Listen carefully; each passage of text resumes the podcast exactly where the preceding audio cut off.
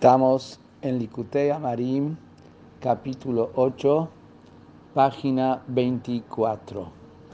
Vimos en el capítulo 7 qué ocurre con las eh, acciones prohibidas, cómo eh, no es posible elevar la energía que una persona invirtió en pensamientos, palabras y acciones prohibidas hasta que venga el Mashiach o hasta que haga una teshuvah de un nivel de amor tan intenso y sed tan intensa que transforma los pecados premeditados en virtudes. Sigue diciendo acá en el capítulo 8, continúa hablando sobre la diferencia entre cosas prohibidas y cosas permitidas. Además de lo que dijimos antes, que afecta tanto a comidas prohibidas como relaciones íntimas prohibidas, en las comidas prohibidas hay un punto adicional. Isur מפני שאף מי שאכל מאכל איסור בלא הודע לשם שמיים לעבוד השם בכוח אכילה היא, וגם פעל ועשה כן, וקרא והתפלל בכוח אכילה היא, porque las cosas, comidas prohibidas se llaman con el nombre Isur, que Isur quiere decir atado, porque incluso quien comió una comida prohibida sin saber que la comida era prohibida. Él pensaba que era kosher. Y la comió con intención, Leshem Shamaim, para que a través de la fuerza de esa comida pueda servir a Hashem. Y no solamente esa fue su intención, también después lo llevó a cabo. Y leyó, estudió, y hizo tefilá, rezó con la fuerza de esa comida sin embargo, Eina Hayut Sheba Ola ומתלבשת בתיבות התורה והתפילה כמו ההתר, מפני איסורה בידי הסטרה אחרה משלוש קליפות הטמאות. Sin embargo, la energía, la vitalidad que hay en esa comida y que le dio vitalidad a la persona, no se eleva y no se enviste en las palabras de Torah y Tefilá que estarían a simple vista elevando esto y sacándolo de la impureza y subiéndolo al nivel de santidad. Decimos que no, no se eleva al nivel de la santidad, no se inviste al nivel de la santidad, como si esto hubiera sido algo permitido, donde aunque lo comió sin una intención de servir a Shem, pero después cuando lo utiliza para servir a Shem se eleva hacia la santidad. ¿Por qué no se eleva? Porque está atada en manos del otro lado, de las tres cáscaras totalmente prohibidas. Incluso si se trata de una prohibición de los jajamim, tampoco puede ser elevado. Torah. Son más graves las palabras de los jajamim que las palabras que están en la misma Torah escrita, Julu, etc. Entonces, no puede elevar la energía de una comida prohibida, incluso si lo pensó y, lo, y fue con la intención de servir a Hashem y sirvió a Hashem con esa comida que es prohibida.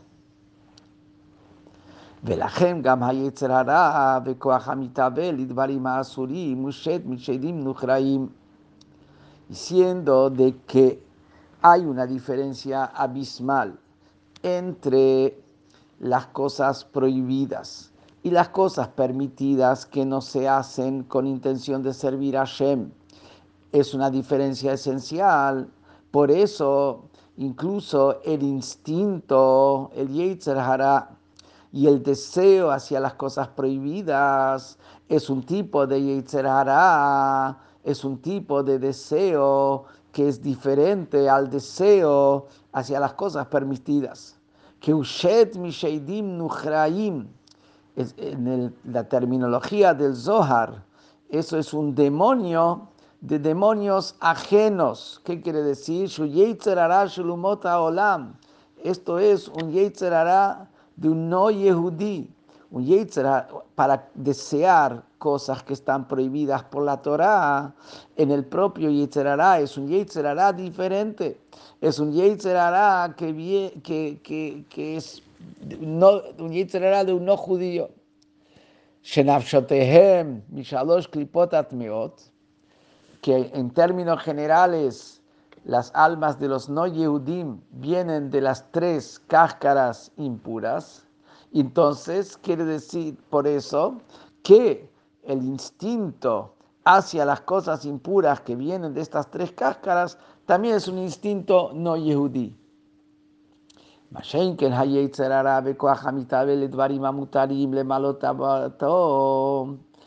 Diferentemente, el y el deseo hacia cosas permitidas que lo hace solamente para la gratificación de su placer y no lo hace con un objetivo más elevado de servir a Hashem. Hushet Misheidim Yehudaim. Es un Yetzer Hara Yehudi. Es un demonio Yehudi. Lefishi que de leil es un Yetzerara diferente. Este Yetzerara, después, cuando la persona hace Teshuvah, vuelve al nivel de santidad de la persona y saca esa energía hacia la Kedusha. Entonces, ¿qué es lo que vemos? Que incluso el deseo hacia las cosas prohibidas viene de un Yetzerara más grave que, que un que tiene que ver con las tres cáscaras prohibidas, eh, totalmente impuras, que el hacia las cosas permitidas. ¿Cómo llega un Yehudí a tener Yitzhará de un no Yehudí? Explica eso en un Maimer del Rebe anterior, que esto viene de la indulgencia en cosas permitidas. Cuando la persona es demasiado indulgente en cosas permitidas, esto va haciéndolo bruto, lo va embruteciendo, lo va materializando hasta que él puede empezar a tener un instinto hacia las cosas prohibidas. Entonces, ¿qué decimos?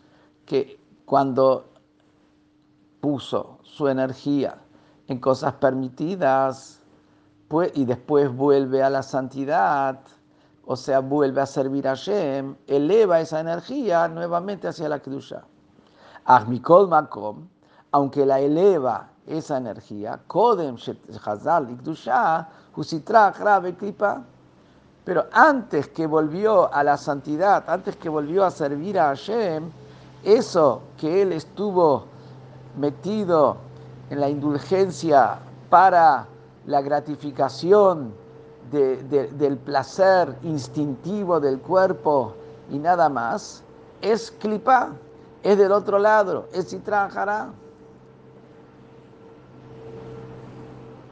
Y no es Kedusha, no es santidad en ese momento. incluso después cuando vuelve hacia la santidad, sin embargo, esa impureza de, la, de las tres clipot que había en la persona, durante el momento que se dejó llevar por la indulgencia de, de la gratificación del placer corporal y nada más, la marca de eso, de haber estado vinculado con la impureza, le queda también después que vuelve a la santidad. Le queda pegado al cuerpo esa impureza.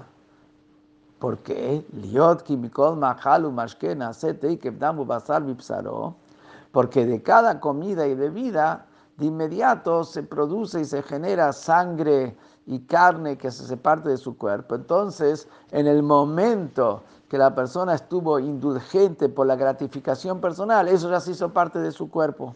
Y aunque después vuelve, queda algo pegado, una impureza pegada a su cuerpo.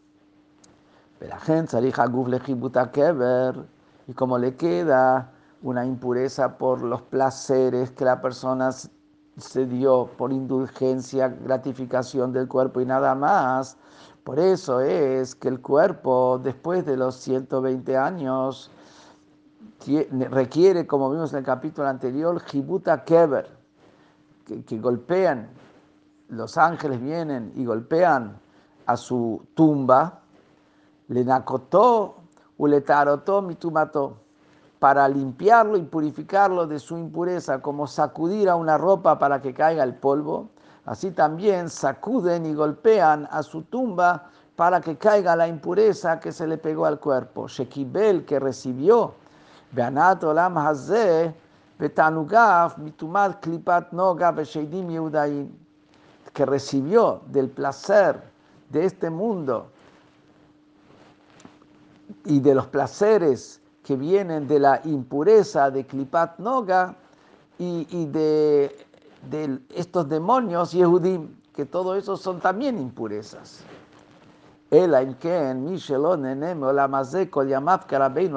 Salvo una persona que nunca tuvo provecho de este mundo como Rabbi Yehuda, el príncipe, el, el de toda la, de la Mishnah, que antes de morir levantó sus diez dedos al cielo y dijo que Hashem es testigo, que nunca tuvo provecho personal de toda la fortuna que él tenía y toda su vida fue dedicada al servicio a Hashem, alguien así no tiene lo que, lo que eh, sacudir porque no se le pegó ninguna impureza. Eso habla de las comidas que la persona, los placeres que la persona tuvo para la indulgencia del cuerpo físico y nada más, sin intención elevada de servir a Shem a través de eso. Ahora sigue diciendo, pero cuando la persona habla palabras vanas, pero de manera permitida. Así está prohibido hablar palabras vanas, como dice el texto, Bedibarta Bam, vas hablar en palabras de Torah, Velobit Barim Beteilim, no en cosas vanas. Pero existe un caso donde una persona tiene permitido hablar palabras vanas, que con, por ejemplo, Amaretz, un ignorante, Lilmot, que no sabe estudiar Torah, entonces él tiene, no, no, está obligado a estar con la boca cerrada todo el día, necesita también hablar y, y él no puede hablar en Torah. Esa persona que no puede estudiar y tiene permitido hablar palabras vanas, siendo de que estas palabras vanas no eran una prohibición, es más fácil quitarse la impureza de esas palabras vanas después de los 120 años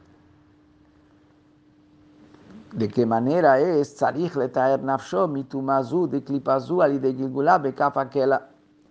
para purificar su alma de la impureza que viene de la cáscara de las palabras vanas. Como acá no hubo una, una prohibición, pero sin embargo hay una impureza, necesita limpiarla a través de que el, el alma es sacudida, becaba que la como está traído que en los diferentes libros, que igual como en la onda, la onda tiene el lugar donde se pone la piedra, eso sería el Kav donde se pone la piedra y después se la revolea y se tira. Así también es como al alma la revolean y la tiran de un extremo al otro. La revolean del, del mundo de la verdad al mundo de la falsedad y eso para el alma es un sufrimiento muy grande. Y, como se explica que es, de un, en, cierto momento el alma la llevan al nivel de la santidad total y después la llevan a los pensamientos prohibidos o palabras o, vanas, pensamientos y palabras vanas, banales que tuvo la persona en vida, y ese es un sufrimiento muy grande a través del cual va limpiando al alma, como Zohar, como dice en el Zohar, todo esto.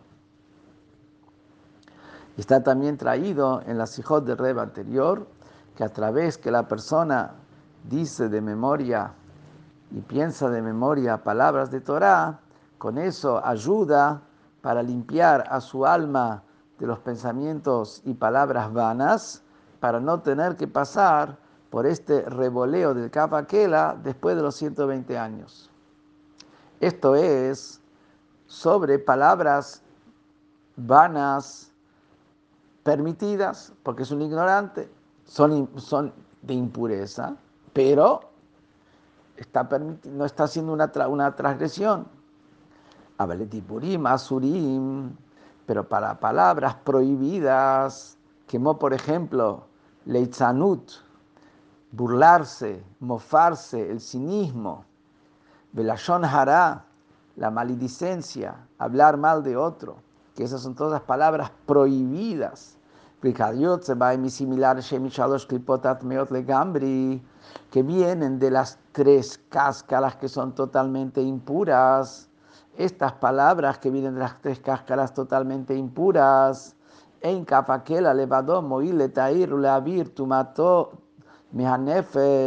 no es suficiente con revolear al alma a través de la, de la onda que va tirando el alma de un lado al otro,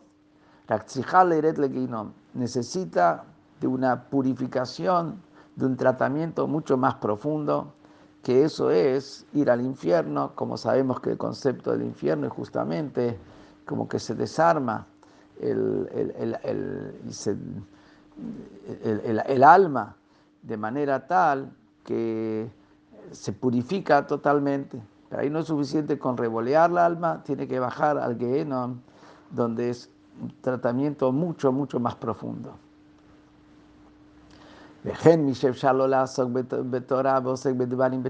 Lo mismo, alguien que podría estar en este momento estudiando Torah, o sea, no, es, que está, no es que está trabajando, no es que está ayudando a la familia, no es que está ayudando a una persona, no está haciendo algo que tiene productividad, ocupándose de los hijos, sino se está ocupando de, de cosas vanas.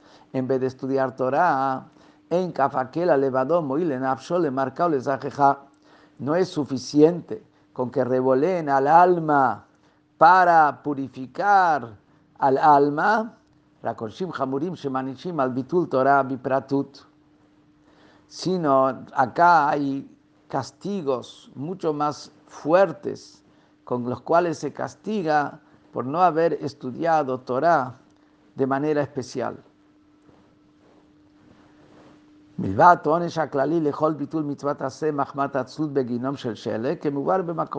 Además de que hay un castigo global por no haber cumplido con una de las 613 mitzvot de la Torah a causa de pereza, en castellano de fiaca, que cuando uno no cumple una mitzvah por fiaca, por pereza, entonces lo mandan después de los 120 años al infierno de, de nieve, y eso es medida por medida. Igual como él estuvo apático y estuvo frío con respecto al estudio, a cumplir una mitzvah y no la cumplió por frialdad, entonces lo mandan después de los 120 al infierno de, la nieve, como se explica en otros lugares. Vejen, y ahora entra un nuevo tema. Igual como dijimos acá, que está prohibido, digamos, la gravedad que hay en hablar palabras vanas y no estudiar Torah, lo mismo, Vejena Osek Bejochmot Umota Olam Bichon Zarim Betailim Yihashev Leinyan Abon Bitul Torah. Como Shekatub Bichot Talmud. Lo mismo, dedicarse al estudio de las sabidurías del mundo, a las ciencias, cuando esto, como va a explicar más adelante, no se hace con una utilidad específica, sino en aras del estudio en sí mismo, el estudio como objetivo en sí mismo sin la utilidad que va a hablar más adelante, cuando se estudia ciencia en aras de estudiar ciencia y nada más, eso se considera como parte de palabras vanas en lo que tiene que ver con el pecado de, dejar de estudiar Torah, está acá dejando de estudiar Torah, que la sabiduría divina para estudiar la sabiduría del hombre, esto es una cuestión de bitul Torah, es una cuestión de perder y anular el, del estudio de la Torah. Y tiene la gravedad de anular el estudio de la Torah. además de eso,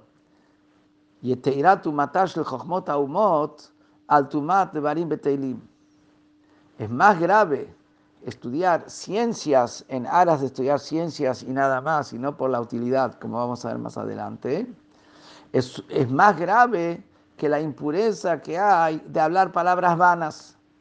Porque cuando se habla palabras vanas, Sheino Malbishu, Metamera, Kamidot, Miesot, Ruach HaKadosh, Benafsho, Haelokit, Betumat, Klipat, Noga, Shebedvarim, Betelim, Abai Misot, Ruach, Harar, Shebiklipazu. Cuando la persona habla palabras vanas, ahí embiste e impurifica las emociones que vienen del elemento aire, pero del elemento sagrado de aire que hay en el alma divina, porque el alma divina también está compuesta de los cuatro elementos tierra, fuego, aire y agua, y del elemento aire vienen los sentimientos y las emociones, y cuando la persona habla palabras vanas, está embistiendo las emociones y sentimientos del alma divina en la impureza de Klipat de la cáscara, esta intermedia que habíamos dicho, que está en, en, las palabras vanas, que vienen, esas palabras vanas, ¿de dónde provienen? Del elemento aire, pero del elemento aire negativo que hay en la cáscara, como habíamos explicado en el capítulo 1, que el alma del otro lado el alma de la impureza también está formado de los cuatro elementos tierra, fuego, aire y agua, y del elemento aire del alma de la impureza, que de ahí se generan los sentimientos de la, del, alma impura, y de ahí se generan las palabras vanas que tienen la motivación de esas palabras vanas, son los sentimientos que, que, que hay, que hay. En su alma animal, que de, que de leer, como explicamos antes en el capítulo 1. Pero cuando habla palabras vanas, ¿qué es lo que está invirtiendo en las palabras vanas? Nada más que las emociones del alma instintiva. Y está impurificando nada más que las emociones del alma ah, divina que se invisten en las emociones del alma instintiva cuando habla palabras vanas. Pero no está impurificando el nivel de Jochma Binadat, no está purificando la, la parte intelectual del alma divina.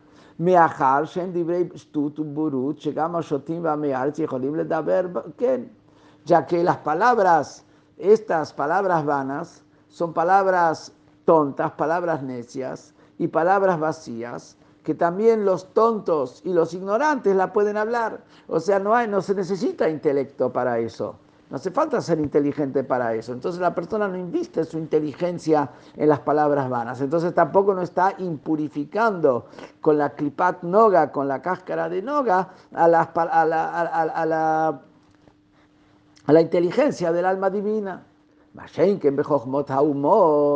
Pero cuando está eh, estudiando ciencias, umetame, bechinat shebenafsho elokit, betumat klipat noga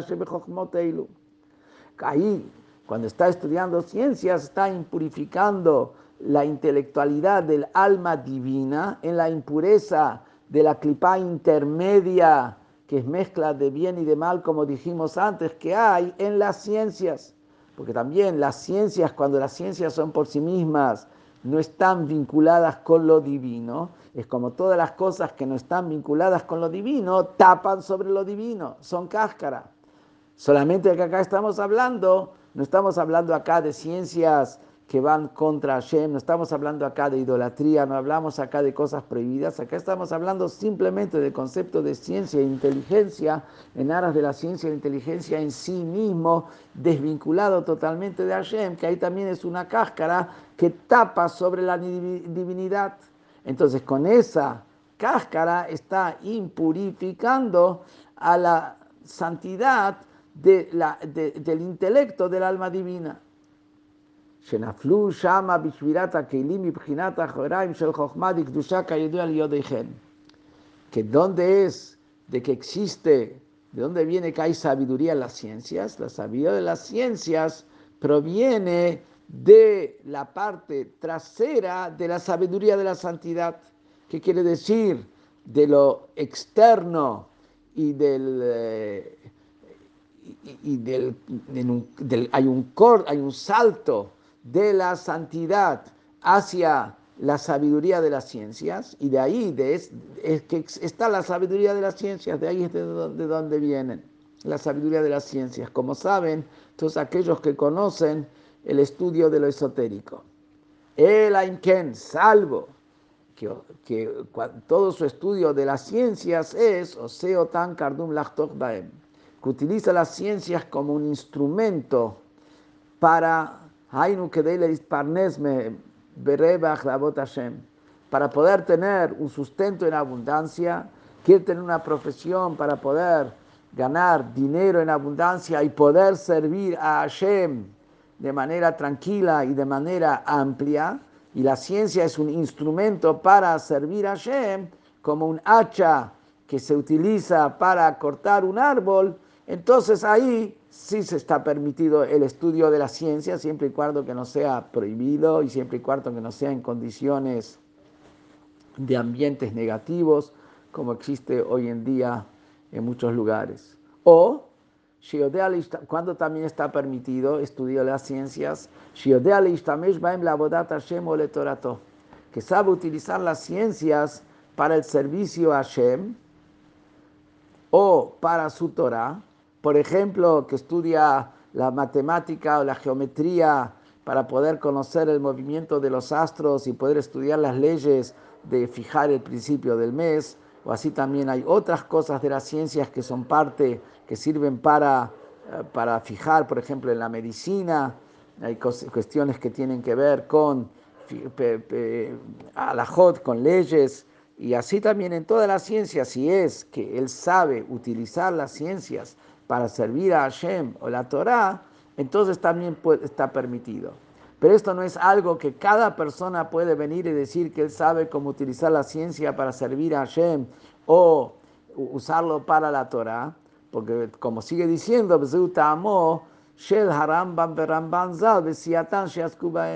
el motivo por qué Maimónides y Nachmanides y similares se ocuparon y estudiaron ciencias porque ellos sabían y utilizaban la ciencia para poder comprender mejor temas de la Torah. Pero alguien de la talla del Rambames o del Ramban, pero alguien que no está en esa talla, no puede decir que él está en la condición de saber utilizar las ciencias para poder servir a Shem. Entonces ahí sí, el estudio de la ciencia está permitido, ojo, con la utilidad para salvar la vida de una persona, para construir algo, o sea, como todas las cosas, si es que eso tiene una utilidad positiva para el plan divino, global y general que hay en el mundo y para mejorar la vida y para que eso sirva para cumplir con el objetivo de Hashem, de hacer de este mundo una morada para Hashem, hacer de este mundo un jardín con todas las cosas maravillosas que hay, no con una eh, idolatría de la ciencia, sino como un medio para mejorar y lograr los objetivos divinos que hay en la creación, de hacer de este mundo un jardín para Hashem, entonces ahí sí está permitido. Solamente ahí está vinculado a la santidad. Pero si no, no está vinculado a la santidad, es como todas las cosas que dijimos, que si no está vinculado hacia la santidad, no está vinculado hacia el objetivo de Hashem, tapa sobre Hashem, es una cuestión de cáscara. Y acá sería, si no son, si no son ciencias de idolatría, sino son ciencias de cosas que son correctas y permitidas, etc., eh, sería ahí cáscara de noga, que es la cáscara intermedia, que es lo mismo que Dvarim Beteilim Beheter.